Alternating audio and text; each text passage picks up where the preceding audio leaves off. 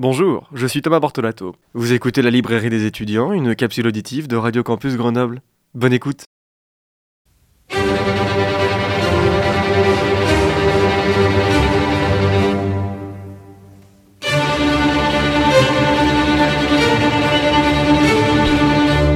Eh bien bonjour, bonjour à toutes et à tous. Je suis très heureux de vous retrouver aujourd'hui pour cette toute nouvelle chronique de la librairie des étudiants, la troisième concernant les romans de la rentrée littéraire d'hiver.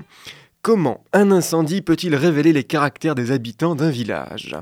Nous ouvrons aujourd'hui le nouveau roman d'Emmanuel Venet qui paraîtra demain, ce jeudi 18 janvier 2024, aux éditions Verdier. Contrefeu, c'est le titre de ce roman captivant que nous allons ouvrir ensemble aujourd'hui. Amis lecteurs et lectrices, sortez vos marque-pages résistants aux feux les plus terribles.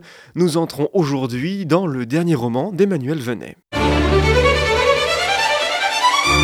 Ce soir d'avril, la cathédrale de Pontorgueil est en flammes. Ces trésors des siècles, fruit du génie des hommes pour vénérer Dieu, est devenu un brasier. Les nefs, les chœurs et autres enluminures resteront intacts uniquement sur des photographies. La question qui va se poser par la police lorsque l'enquête sur l'incendie va s'ouvrir, c'est qui? Qui aurait pu avoir de sérieuses raisons de mettre le feu à la cathédrale de Pontorgueil au milieu du petit village, les projecteurs se tournent vers le père Ligné, homme d'église à la stature importante, gravissant les échelons de l'église avec patience et détermination. Seulement, l'ombre au tableau se trouve ici, avec la famille Mouron. C'est peut-être avec le fils Mouron, le petit Géraud, qu'il faudrait regarder de plus près pour savoir si l'origine de l'incendie ne vient pas de lui. Ou alors, c'est peut-être dans les grands bureaux des entreprises crapuleuses que se terre le ou les responsables avides de terrain ou pouvoir exercer une nouvelle emprise économique. Une dernière hypothèse encore, celle du jeune immigré Blaise Muki qui a dû fuir son pays pour quelques parties de plaisir charnel. Devenu clandestin et en attente de régularisation, ses espoirs dans le système administratif français ne risquent-ils pas de s'envoler? Au risque de déraper un soir. Lui qui a trouvé refuge au sein de la cathédrale, ses petits services lui donnant accès à tous les endroits de cet édifice, vieux de plusieurs siècles, ne serait-il pas le coupable idéal? L'enquête avance, mais laisse en suspens cette seule et unique question. Qui a pu déclencher le feu dans la cathédrale de Pontorgueil?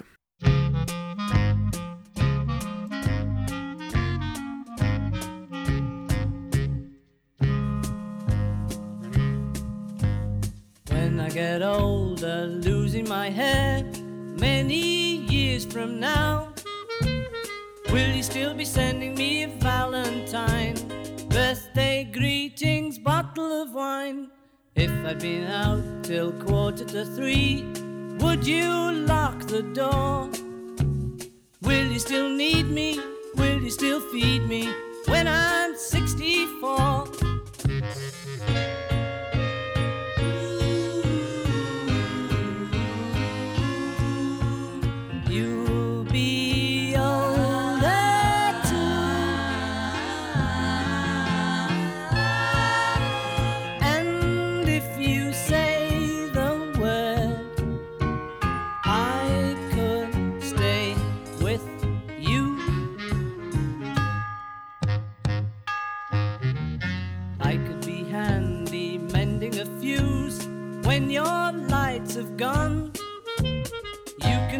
Sweater by the fireside. Sunday mornings go for a ride.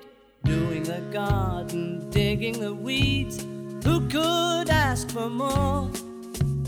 Will you still need me? Will you still feed me when I'm 64? Every summer we can rent a cottage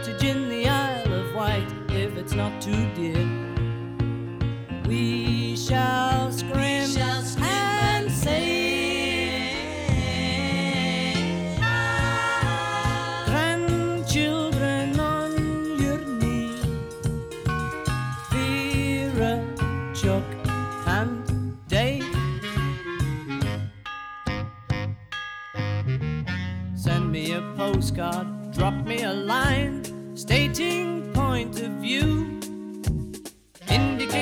precisely what you mean to say. You're sincerely wasting away. Give me your answer, fill in a form, mine forevermore. Or will you still need me? Will you still feed me?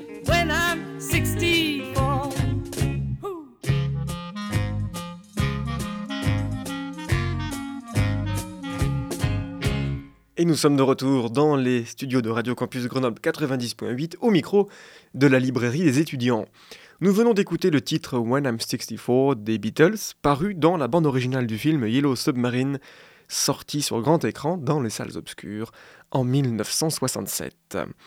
Après notre pause musicale, je vous propose de revenir à notre roman du jour, le dernier roman d'Emmanuel Venet, nommé Contrefeu, et qui paraîtra ce 18 janvier 2024 aux éditions Verdier. Ce nouveau roman d'Emmanuel Venet m'a beaucoup fait penser à ce qu'il s'est passé, il y a quelques années maintenant, lors du tragique incendie de Notre-Dame de Paris. En effet, même si le roman Contrefeu nous présente une poignée de personnages qui gravitent autour de la cathédrale dans la ville de Pont-Orgueil, le vrai personnage c'est cette cathédrale. Ce procédé en demi-teinte dans l'écriture m'a aussi fait penser à ce qu'avait fait Victor Hugo pour son roman majeur, celui de Notre-Dame de Paris.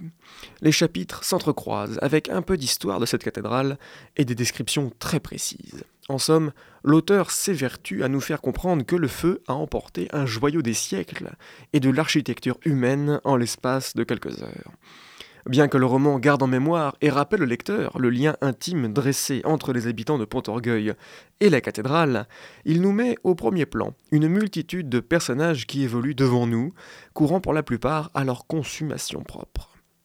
Que ce soit alors d'ordre sexuel ou d'une quête intarissable du pouvoir, ces hommes et ces femmes qui composent la mosaïque de visages de ce roman laissent à penser qu'ils sont régis par leur seule pulsion.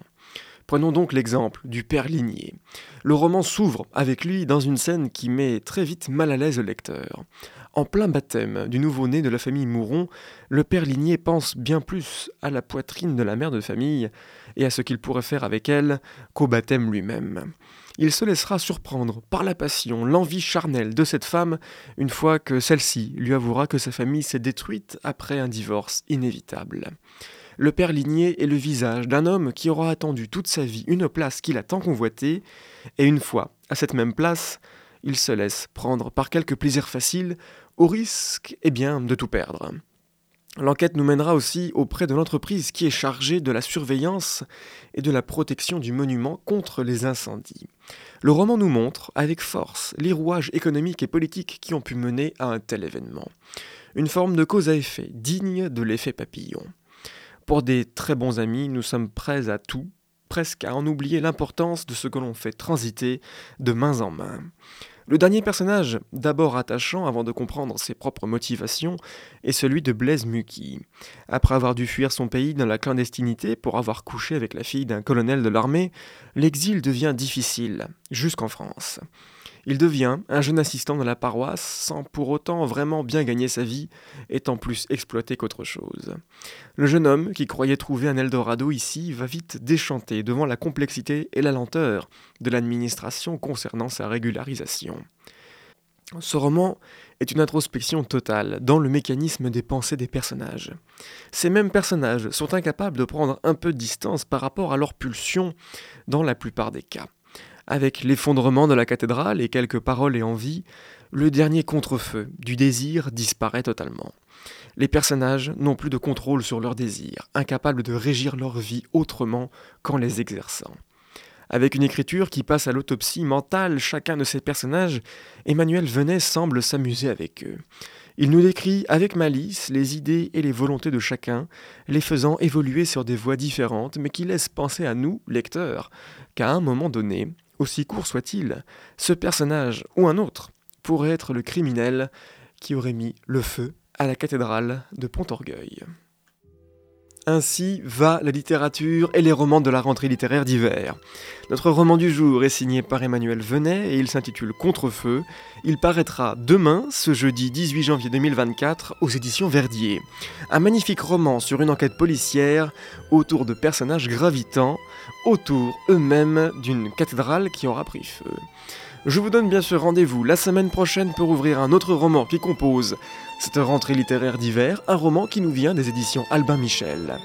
D'ici là, cette chronique du jour est à retrouver sous forme de capsule auditive en balado-diffusion sur le site internet de Radio Campus Grenoble 90.8 et sur la page 10 heures de l'émission. Je vous souhaite de passer une bonne semaine et surtout d'avoir de belles lectures.